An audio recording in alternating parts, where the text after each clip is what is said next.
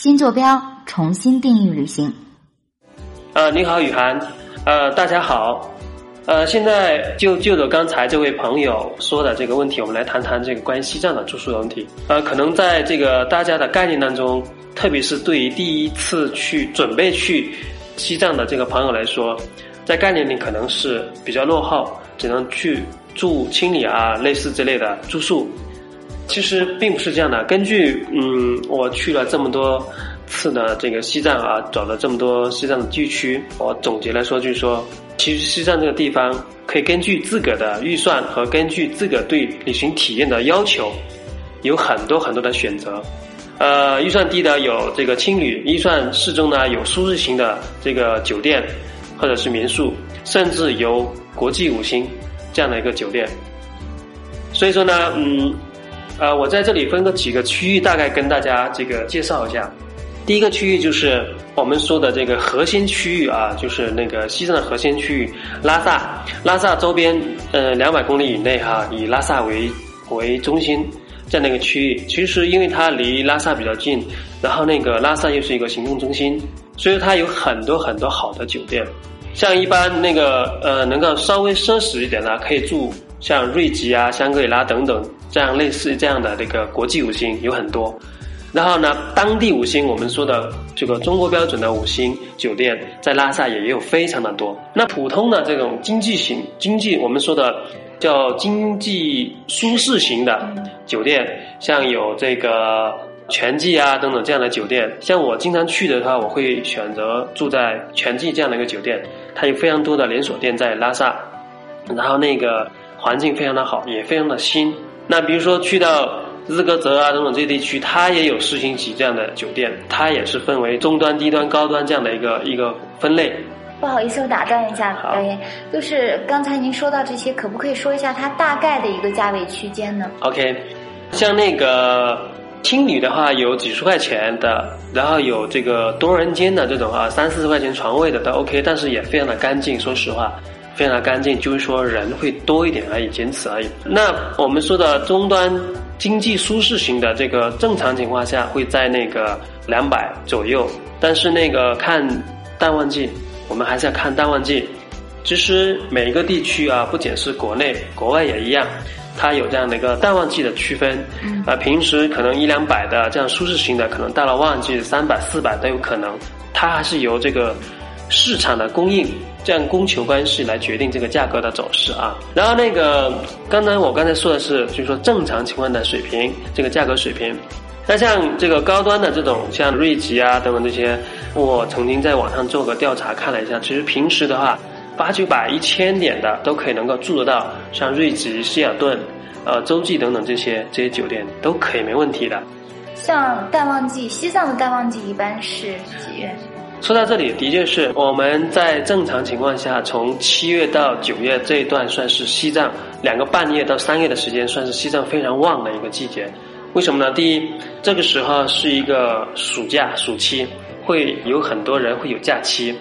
呃，第二，这个时期呢，刚好是呃西藏地区或者说是拉萨地区季节最好的时候，最好的时候，所以说这个季节是最贵的。然后那个不仅仅是房啊，很多方面都贵，是这样的。嗯。的，谢谢。然后那个，我再说一下另外几个地区，因为刚才我只是说了一下拉萨。嗯。那如果是自驾自驾进藏的话，我们沿途不管是川藏、滇藏还是青藏线，那我们要沿途的穿越，沿途穿越，我们同样是走在藏区。呃，那因为是在途中，我们会经过很多小地方、小县城、小乡镇之类的住宿。这样的话呢，就是说条件就一般。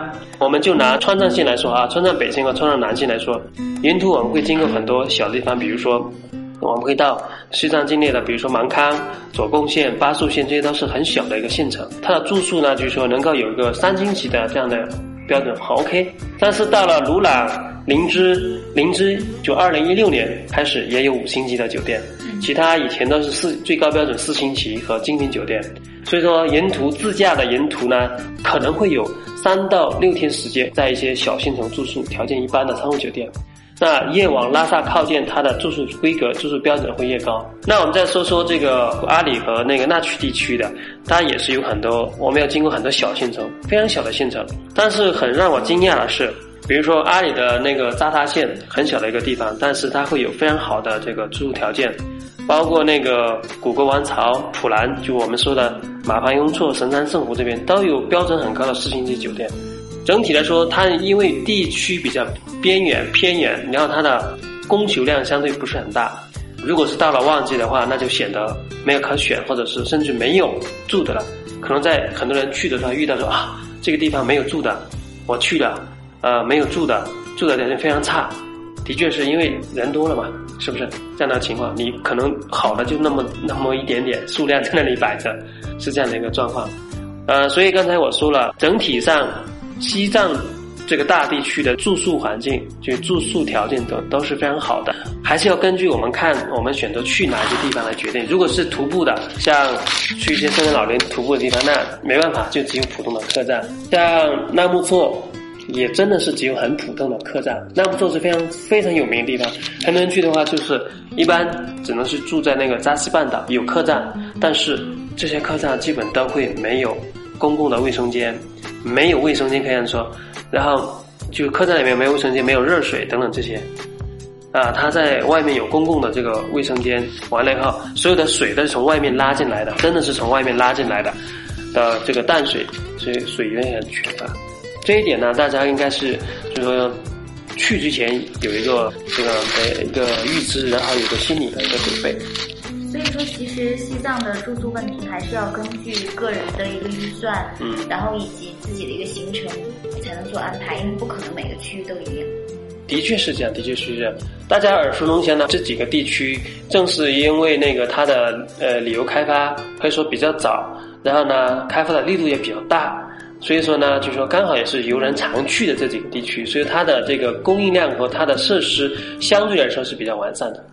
所以说也不可能这么贪心，就既想要享受原生态的美，然后还要这种设施各方面都非常的齐全，配套很完整的话，也确实是不太可能。对这一点，雨涵说的非常的对，我也非常赞同。有时候我们可能会经常会看到很多人说啊，我去到一个地方太商业化了，怎么怎么怎么，其实这是非常矛盾的。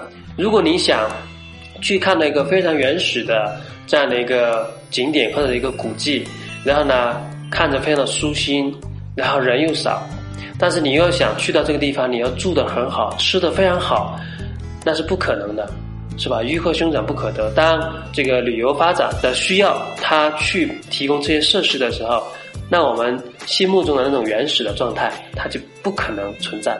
那在这里也想告诉各位听众，在出行前呢，还是应该有一个概念。那么可能落差也会相对而言比较小一些，惊喜会更多一些。的确是，的确是，嗯嗯，对。